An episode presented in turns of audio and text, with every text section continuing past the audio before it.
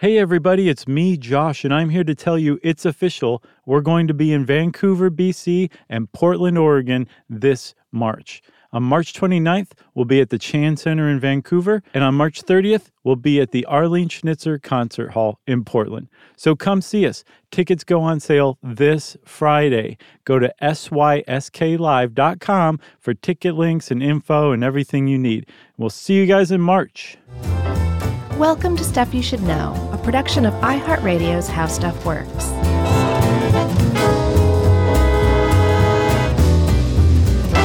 Hallelujah, and welcome to Stuff You Should Know. I'm Josh. There's Chuck. There's Josh T over there. And uh, this is, like I said, Stuff You Should Know. Hey, you know, we should plug uh, Josh's record. Can you get that anywhere, Josh? Migrant Worker? All right. He's got a new album out. He's a very talented musician. Uh, what's the name of the album? Self titled. I don't think they wrote out self titled. Oh, okay. I, I think it's just called Migrant Worker. Okay. Uh, and it looks great. I haven't heard it yet, but the artwork is is amazing, and I know Josh is talented. So Yeah. go out there and find it, everyone. Jerry's not in a band. No, no, You know, I mean, no, she's not. I'm not gonna I'm not gonna weigh their individual talents against one another. But Jerry's not in a band. What if Jerry was like secretly in a heart tribute band or something? That would be that would make my life. Yeah, well, it'd That be would be pretty amazing. great. Well, I want to hear that album too, Josh. Okay. Okay, says Josh. Um, so Chuck, uh, I said hallelujah to start this one off. You did. And uh, the reason I did that because it was a nod to Pentecostalism, which is what we're going to talk about today. That's right. I could have sworn we did an episode on speaking in tongues We did not. We did one on faith healing. and snake handling, Yes, both of those were excellent. and we must have talked about speaking in tongues some during both of those. Yes. But we're going to talk about it a little bit more because it's a big part of the Pentecostal movement, which Huge. surprisingly, and you may have been the one that dropped that stat on me recently about being the fastest growing sect of Christianity. Is that right? Yeah, I did. It was the other the other day. I don't know where. Or I was like, that can't be true. And you Yeah. said, well, maybe it was just, uh, I can't remember what you said. Evangelical. Nah, I think I. Uh, that doesn't sound like me. I probably No? said look it up. of course, I'm right. Oh, goodness. That sounds Uh, like me. That was a great Josh impression. But it, it is true. It is. Um, and I, I guess it just seemed counterintuitive because I naively thought that Pentecostalism was sort of antiquated and something that was going away. Oh no, that's how they get you. That's what they want you to think, and then bam, they spring on you. They throw a snake in your face. Yep. They say, "Here, hold this, sinner." No, but we're going to be respectful here because it's pretty interesting, I think. Starting Now. now. Okay. Uh, we need to get in the Wayback Machine, though, and go back uh, to where this all began. Mhm. Um, not really where it all began, because in truth, that would be biblical times. But where it began as a modern thing is uh, not that long ago, 1906, in downtown Los Angeles. Uh, they had something going on called the Azusa Street Revival.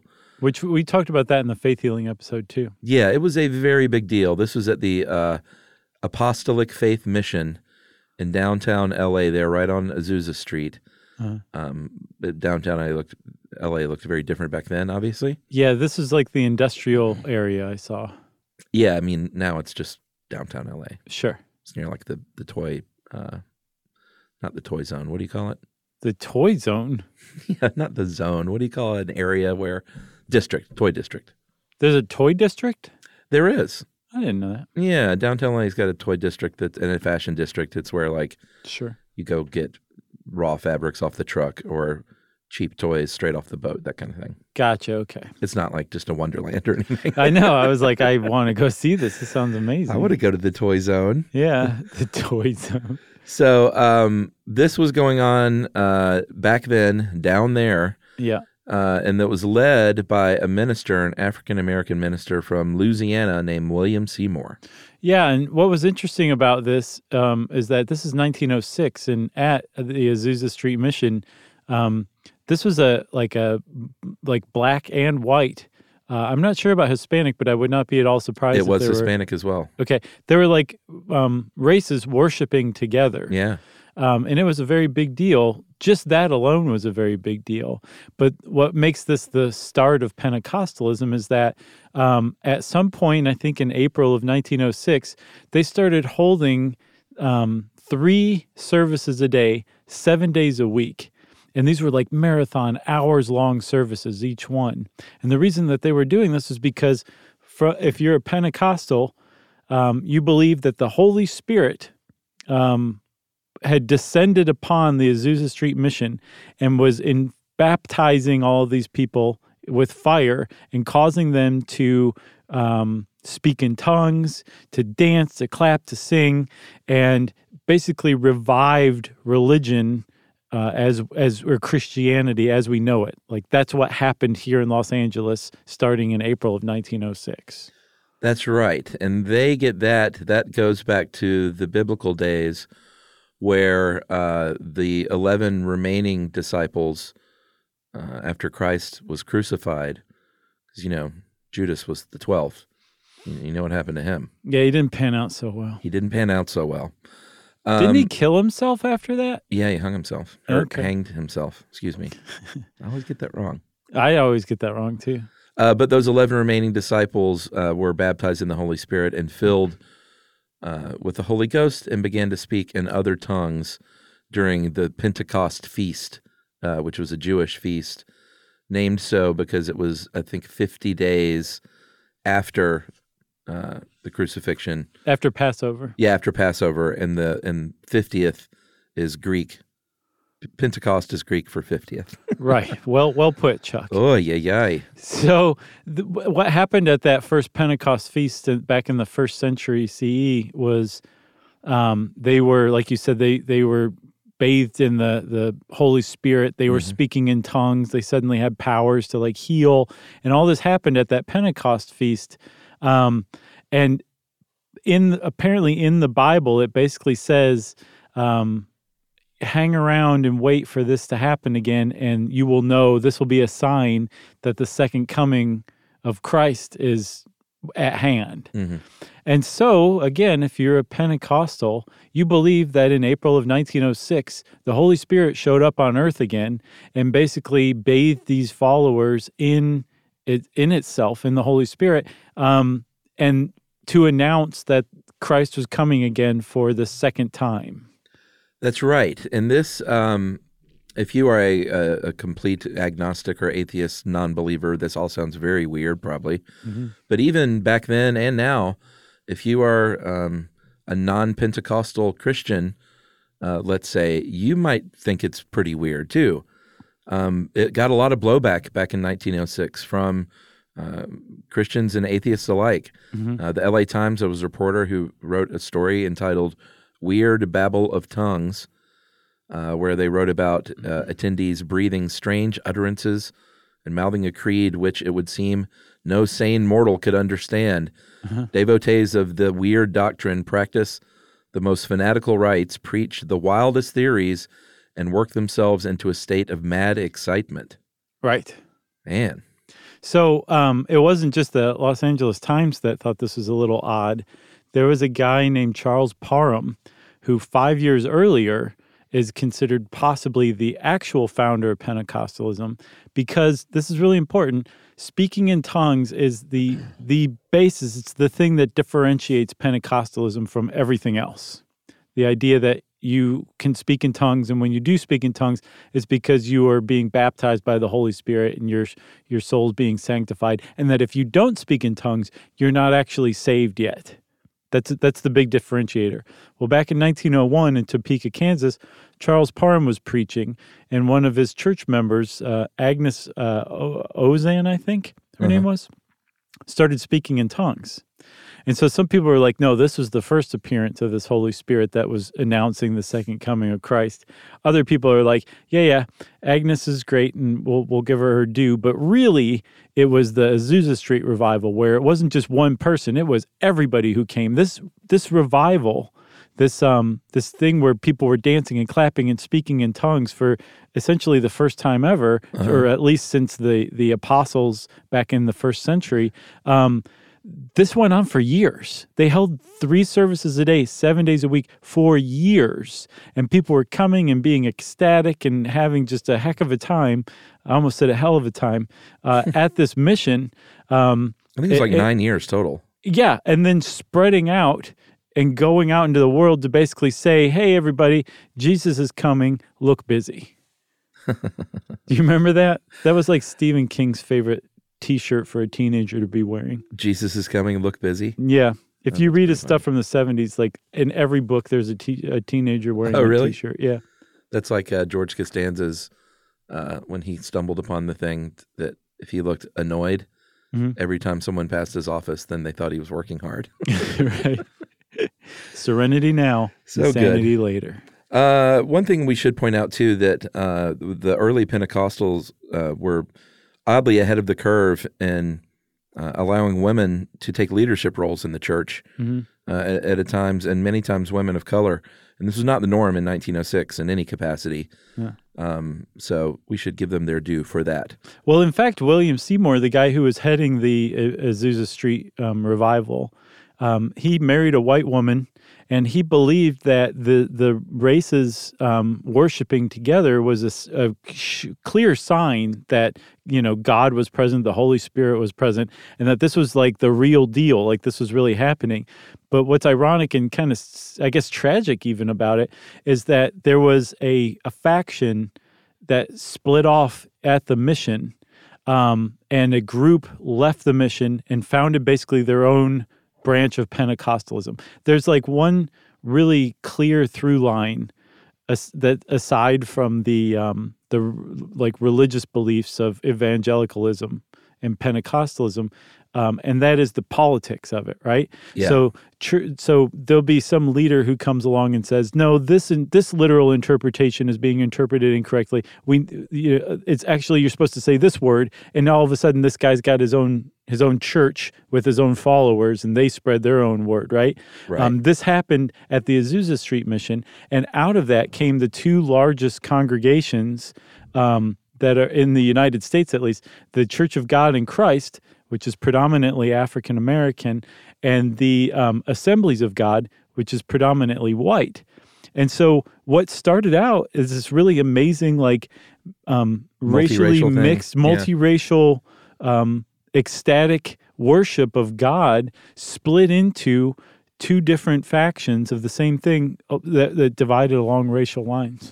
Amazing. Yeah. So let's take a break and we'll come back and talk a little bit about what's happened since then and uh, what Pentecostals believe and why they're growing so quickly.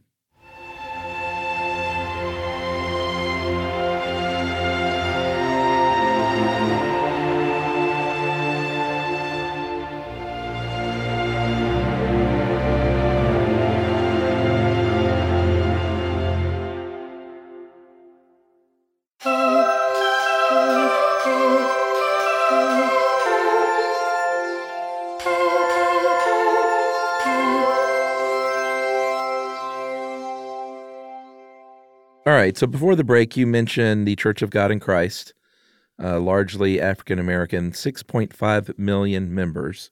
Not too shabby. Uh, Assemblies of God, 3.2 million members. Also not too shabby. gonna be a lot of stats in here as we go um, to really drive home what what's uh, has happened here. What has happened sounds like something awful. Uh, it's not how I mean it. In 1980, six percent of all global Christians were Pentecostals. Uh, by 2015, that had grown to 25 percent from 1980 to 2015. That's astounding. Yeah, it's like a 19 percent jump, and But also, Chuck, that means that one in four, yeah, one in four Christians are Pentecostals now. Yeah, and I think the stat from that Washington Post article says one in 12 human beings on planet Earth are Pentecostal Yeah. of just all humans. Yes, that's right. And if you're a Pentecostal, you're like, well, that's clear evidence that the Holy Spirit is spreading throughout the world. That's right. Um, this uh, is not just the United States. In fact, it is uh, it is such a big deal because it, it's a global movement. Mhm. Um, what is referred to as the global South, um, which is Africa um, or regions of Africa, Latin America, Southeast Asia. Yeah. The global South is booming with even with uh, I'm sorry Pentecostals. That's right. Um, and I mean, we'll talk a little more about that, but just kind of put a pin in that. That that it is. I was right that it is the fastest growing religion or religious sect. Yeah, so there's this guy. He's a New Testament professor at uh, Evangel University in Missouri named Martin Mittelstadt, and he's quoted a lot in this. Uh, who wrote this? Was this Dave Roos? I don't know. I, think didn't see. it see. might have been Dave, but a- it seems like a Dave Uh, Roos jam. the author got an interview with with um, Mr. Mittelstadt. I don't know if he's a doctor or not, Okay. but uh, he he had a lot of uh, great light to shine on this and kind of what's going on. He with was the this light movement. bringer. he is a light bringer. um, he said I'm that. sorry, Dr. Mittelstadt. Oh, you just called him doctor, and he might not be. But I also just called him Lucifer too. Oh, well, good point, Doctor Lucifer. Right. So he said that this is uh, kind of like any kind of restoration or renewal movement within Christianity that happens when, and it's happened over time in different ways, but that Mhm. happens when Christians feel like, hey, we've been ignoring something pretty important here in the Bible, uh, directly from from Christ's words, and we need to recover that in a big way. And in this case, they're talking about the Book of Acts, which details what we went over earlier of what happened with the disciples after the Passover. Right. And there, so like this, this idea is that it's literally being recovered. Like there is, this is literally happening. The Holy Spirit, as prophesied, is returning to earth and and and hearkening the uh, the second coming of Christ. Right. Yeah, So so like these re- renewal and reform movements have happened before, and in fact, some people trace Pentecostalism to one in the late 19th century called the Holiness Movement. yeah, I saw that. And these these renewals um, that follow in the tradition of the holiness movement, they are based on um, like a charismatic belief.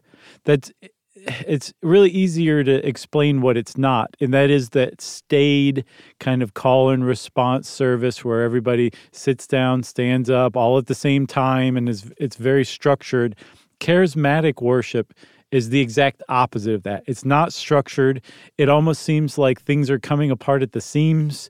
Um, people are dancing and clapping. Everybody's almost doing their own thing, and it's like a, a there's a lot of room for you to have your own experience directly with the Holy Spirit, not necessarily just through this preacher or this priest or whoever is acting as the conduit, like in a normal service. This is like the Holy Spirit's there in the room and everybody's interacting with it in their own way. Yeah, which um, sounds kind of fun, to be honest. I, I grew up in a Baptist church that was the opposite. It was one of these very sort of dry things. Every Sunday, you would get your sermon that had to wrap up by noon because the pot roast was in the slow cooker and the Falcons were going to come on in an hour.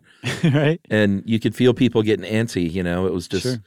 one of those deals. That's the church I went to. I remember we had a guy that came and visited one week that sat on the front row and started uh, started talking back.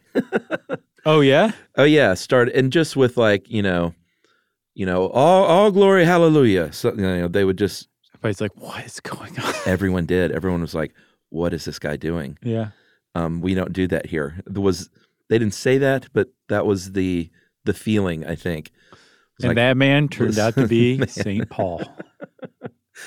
I just remember being a kid and hearing him and seeing the reaction of people and getting the feeling that they were all like, "Don't screw this up for us, buddy." We, uh, yeah, right. We got We're a gonna certain be way out of doing in 40 things. Yeah. yeah, we can get out of here in forty-five minutes. Just clam up. um, I went to a funeral recently at a Pentecostal church. Oh, really? and it was something else. But there there were people speaking in tongues and Whoa! a lot of like shouting back and and like like you were saying like that guy in the front row. And you were but it- right there. Oh, I was in the thick of it. Yeah, and um, it was uh, like it wasn't just that one guy. It was everybody there was doing that, and they were doing it like at their own like on their own terms, on their own speed, and um, it was really uh, it was something to see. I it was, would- it was really impressive. I would pay cash money to see a hidden camera video of you during that I experience. I was playing it super cool. I bet. Every once in a while, did you go right on, man? yeah. I said, free bird. I'm not into this, but you guys seem cool. No, I was I was there and being explicitly not judgy. Oh, of course. You know, like I was like I was a guest there, and I felt kind of honored to have been invited That's because I think it, everybody knew who knew me that was there knew that I'm not into that at all. But I also didn't want to put out any kind of vibe like I was being judgy or anything No, like why that. would you even go if you're just going to sit there and smirk? You know, that's no fun. Well, yeah, exactly. But also, I was very um, I had a lot of respect and admiration for the deceased. I thought you were going to say I was also very drunk. I, I had taken some shrooms a couple hours before, and it really made everything even more interesting. Well, that's cool. I'm glad you had that experience. Uh, yeah, me too. Actually, me too. I Me think too. people should experience all kinds of things in their life like this that But yeah, make them possibly uncomfortable. Exactly. And and like I I could also see I was like, yeah, you know, like if you're really kind of open to this or even on the fence about it, you can feel how somebody would get Yeah, man. swept up into it and be like, yep, this is what I believe. You It's know. infectious. Yeah. Totally is. I mean, the word charismatic is an excellent word for um, the, for that that type of worship. Like it's perfect, but it's not. And we tend to think of it as like Pentecostals who just do that, and it's not. There's actually different charismatic movements that revived other Christian sects too. Like Catholicism had one back in 1967. uh-huh. The Methodists had a charismatic revival. Sure. And um, it's typically kind of looked upon favorably by church leaders because they're like, all right, this is a little weird. We might start having to go an hour and a half with our services. But ultimately, what it represents is people coming along and saying, this religious sect is not dying. We're going to breathe new life into it. Or if you believe in this kind of stuff, the Holy Spirit has chosen to breathe new life into this sect to keep it from dying off. or it's uh, good for business. That's another way to look at it for sure. And You know? we'll we'll talk about some people who are who view the whole thing kind of transactionally too. Uh, so we should point out too here about the different kinds of baptism. When we're talking about someone being quote unquote saved or baptized in the Holy Spirit, this is a spirit baptism. It is if you've seen uh, people get dunked in the pool or in a river, if you're in a more rural church, that is a water baptism. That is merely a symbolic public gesture to kind of celebrate and tell everyone, "Hey, I had the spirit baptism. I'm saved now." So, uh, hey, get a load of me. yeah, get a load of me. Watch, I'll I'll get dunked. Yeah, but if you're a Pentecostal, you're basically like that's that's great. That's a nice first quarter step. Right. That and it's not just Pentecostals who believe that. Like I think, you know, if you're Catholic, when you're baptized, you're baptized. It's just done. You have a water baptism and you are officially baptized. Your your your baby soul's not going to go to purgatory any longer. You can finally go to heaven, right? With like Baptists, I believe the water baptism is enough too. But what differentiates evangelicals from other other religious sects that believe that by bapti- baptism through water you're saved right then? Um, evangelicals are like, no, you've just said that. Okay, I'm dedicating myself to God and to Christ specifically.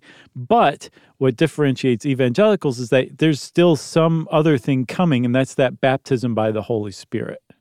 Well, it was di- different in my church. It was you you wait till you have that spiritual baptism, and then afterward you have the public water baptism. Oh, is that right? Okay, okay. So I've got that backwards. But but that's what. So so even so, then I guess would Baptists be considered a type of evangelicals?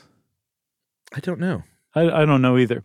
But here's what I found that differentiates evangelicals or that defines evangelicals. You ready? Yes. There's a scholar from Baylor. He's an historian, but he's also a evangelical scholar named David Bebbington. David W. Bebbington. Okay. And he defines evangelicals as subscribing to four big points. One is that the Bible is the literal word of God, Right. where, like, if you're reading that, God wrote that. Do not question it. Do not try to interpret it any other way. Like, it is literally it, it on its face what it means is the word of God. The Right. second second point is that Jesus Jesus suffered on the cross and died in order to cover humanity Right. and that you can be saved by accepting that as fact that Jesus Christ is your savior. That's right. Man, I feel like we're having a revival here ourselves. We're getting a little worked up. This the third one is that you have to be born again. by a baptism by the Holy Spirit. So I don't know if you could technically get away with not doing the water baptism because the the evangelicals say it's that baptism by Holy Spirit where you're overcoming, you're clapping and singing and speaking in tongues and all that. Well, not speaking in tongues, but you're clapping and singing, and you have like been bathed and baptized by the Holy Spirit. That that's how you're actually saved. Okay. Okay. Point four is that you have to be an activist, um, an evangelist who is actively working on converting the world to godliness uh, and Christianity to prepare for the second coming of Christ. It's not enough to just be like, oh, they're doing it wrong. You have to go over and explain to them how they're doing it wrong and how to do it right. Yeah, I mean that was that was I think all four of those fall under what I grew up with in my church. Okay, then what then what separates evangelicals from Pentecostals is that Pentecostals believe that baptism by the Holy Spirit involves specifically speaking in tongues, and that if you don't speak in tongues when you're baptized by the Holy Spirit, you haven't actually been sanctified and made pure uh, uh so that you can get into heaven and you're a true, you know, Christian, I guess. Right. All right. That clears up a lot. Thank you. You can subscribe to my newsletter. um, so let's talk about speaking in tongues. There are a couple of ways that this can happen. Um, it's also called spontaneous speech. Um, it could come through as a foreign language that you don't know. Mm-hmm. Uh, they call that xenoglossia. Or, There's basically no documented case of that ever. Right. Okay. So when I say this can happen, these are the ways that it's broken down in theory. Okay. Um, or nonsensical utterances, which is called glossolalia. Mm-hmm. And that's when, you know, if you've ever seen, uh, well, if you've ever seen people speak in tongues or if you've ever seen the movie Cape Fear with Robert De Niro. Oh, yeah. At the end when he's going into the water. Um, that's that's what he's doing. It sounds it's a nonsensical divine utterance, is what it's defined as. Yeah, supposedly God's the only one who can understand what you're saying, but you're actually speaking in a language that God understands. Right. And the other thing is, somewhere in the Bible, it says that uh, if you're going to speak in tongues, you should only do it in public. Like if you're in church, you should only do that if there's someone there to interpret that message. And Pentecostals say nuts to that. They do, because they, uh, well, the cynical person would say they don't have anyone there that could interpret that mm-hmm. accurately. Right. Um, the believer would just say that's uh, they just say that's bunk.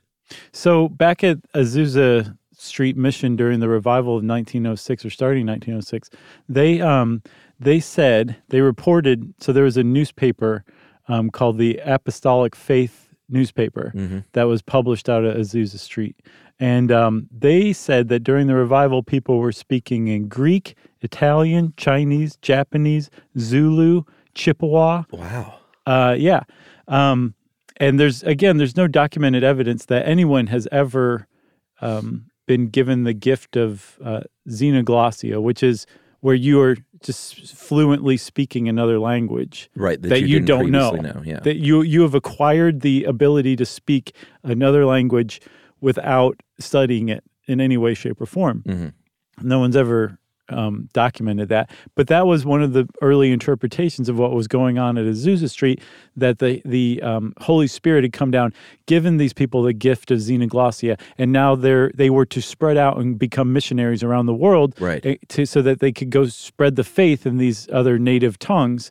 Um, and a lot of people did do that. I don't know that they were able to immediately go and speak in these other native tongues, but they probably picked it up pretty quickly because immersion's the best way to do it. But people did spread out from Azusa Street and become um, Pentecostal missionaries and founded Pentecostal churches.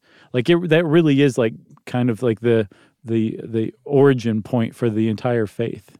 Well, and wouldn't you say that it's clearly like that Pentecostal um, missionaries have done a great job considering the fact that it's growing in the global south? Sure. Yeah. Like I mean, how else would they have heard about this stuff, right? Yeah, absolutely. I, yeah, I think the proof is in the numbers that that there's a, a, lot of people who are out there spreading the word, and that there's a lot of people who are feeling pretty receptive to that. Should we talk a little bit about some more numbers? Yeah. Um, the Pulitzer Center, Pulitzer Center's Atlas of Pentecostalism. I love that book. Estimates that 30, 35,000 people convert to Pentecostalism every day. Every day. Um, we were talking about the global south, the Redeemed Christian Church of God in Nigeria Mhm. claims to have 5 million members in Nigeria alone. Mhm.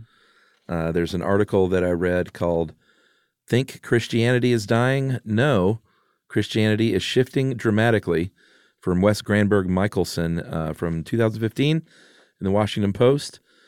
So, should we talk about more numbers or sh- should we take a break and talk about more numbers? Oh, let's take a break and then we'll talk more numbers. Okay. Okay.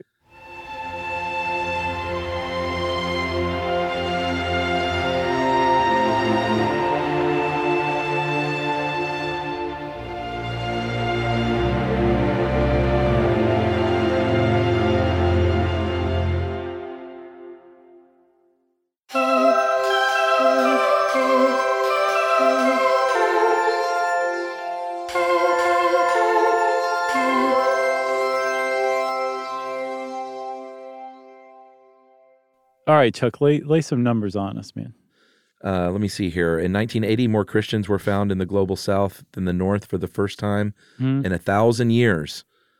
Uh, in the Christian community in Latin America and Africa alone, account for 1 billion people. Yeah, that's I mean that's pretty significant how much how many in or how I don't I don't know how to say this how much or how many inroads how much inroads neither one's How many makes any inroads, sense. It sounds like. I'm speaking in tongues. You sort of ask, So the how the inroads that Pentecostals have made over time because there's like I think half a billion evangelicals and a, um, like two thirds of those are Pentecostals right around the world. There's like 1.2 billion Catholics and forever the Catholics have just been virtually untouchable, at least as far as Christianity goes. Um, but the the evangelicals are really kind of starting to nip at their heels. And the other thing that's that's um, remarkable about it is just how fast this is happening. Like like you're saying, it seems like 1980 onward was like a watershed change Yeah. and shift in the growth of of Pentecostalism and evangelicalism around the world. But it is kind of concentrated in that that global South, and there's a, a like a lot of people are trying to figure out exactly why. Um, one of the reasons why is because in the global South, you know, parts of Africa, Latin America, parts of Southeast Asia, um, there there are traditional religions still that are charismatic in structure, Mhm. right?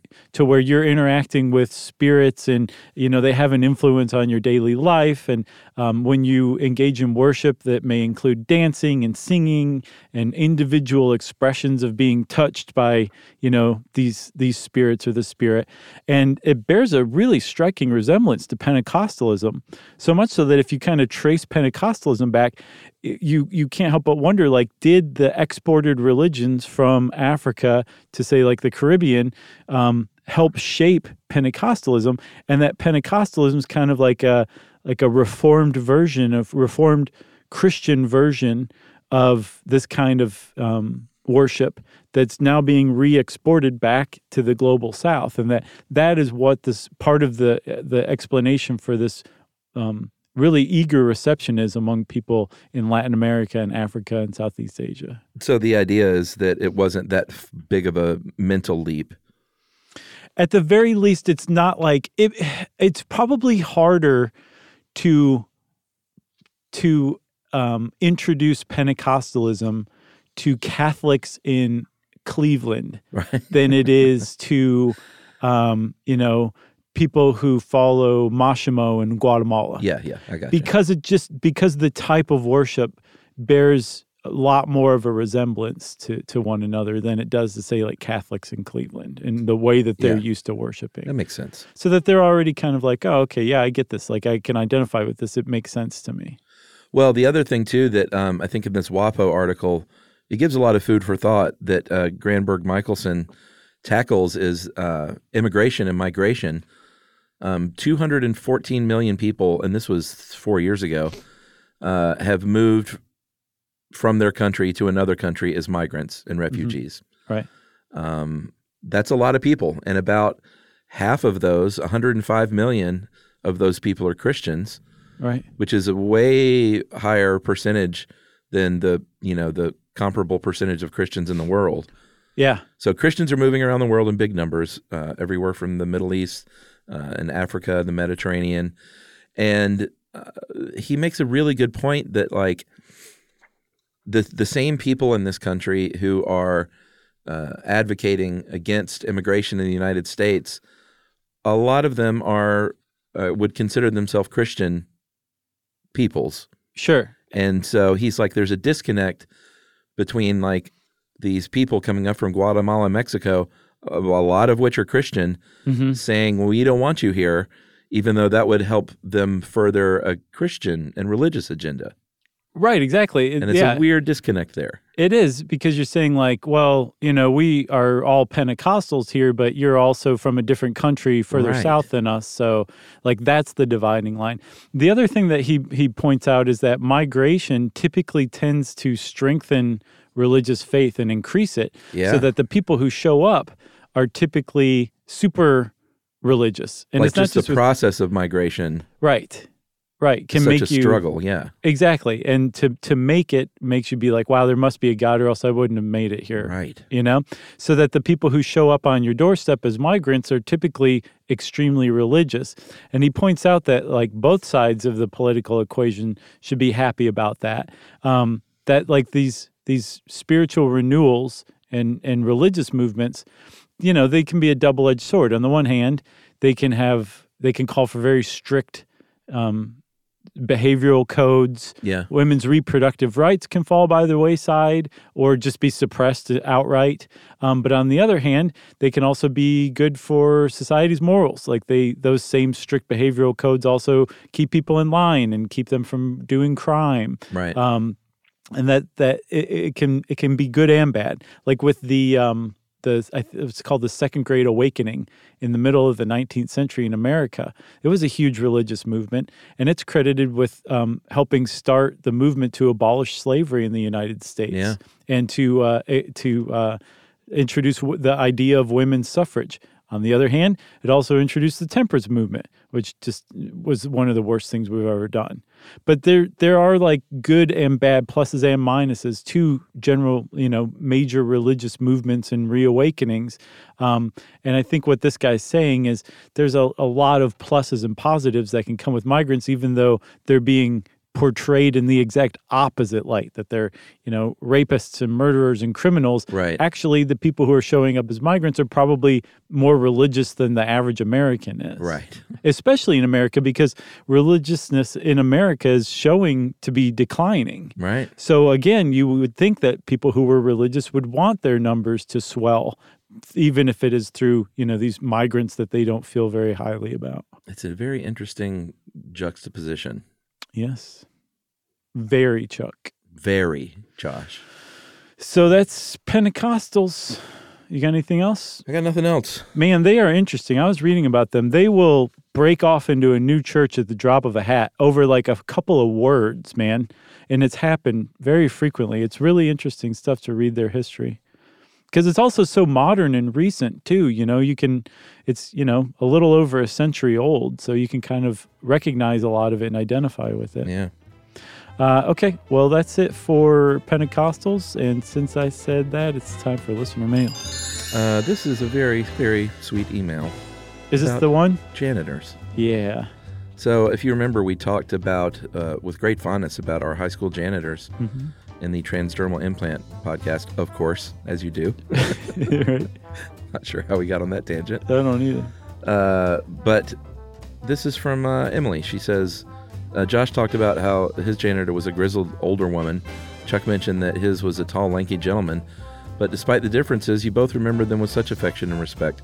It gave me the warm fuzzies hearing you talk so fondly of these people for the simple fact that my grandma was a high school janitor. Nice. She is one of the sweetest, classiest people I've ever known, but uh, one of the hardest workers as well. She worked at the high school in her little town of Gettysburg, South Dakota, with my grandpa, who was a science, art, and health teacher uh, for at least 25 years.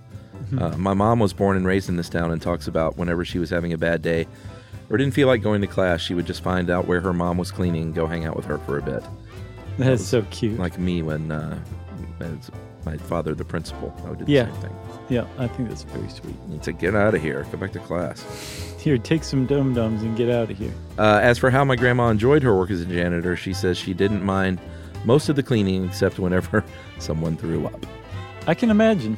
You, you could you could go your whole life without ever getting used to that. Uh, and Emily closes with this I just want to remind everyone out there that your janitor is someone's grandma, or mom, or dad, or uncle, or whatever. They are special to someone, so please treat them uh, and their job with respect. Uh, love the show, guys. Keep up the good work. And thanks for always being kind and respectful of everyone. And that is uh, from Emily. I hope we were kind and respectful to uh, Christians today. I'm pretty sure we were. I think we did an okay job. Yep.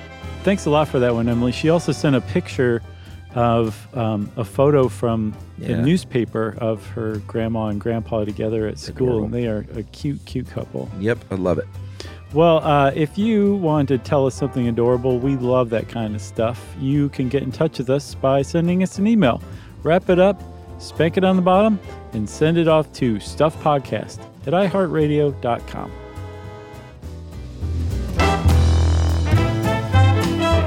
Stuff You Should Know is a production of iHeartRadio's How Stuff Works. For more podcasts from iHeartRadio, visit the iHeartRadio app, Apple Podcasts, or wherever you listen to your favorite shows.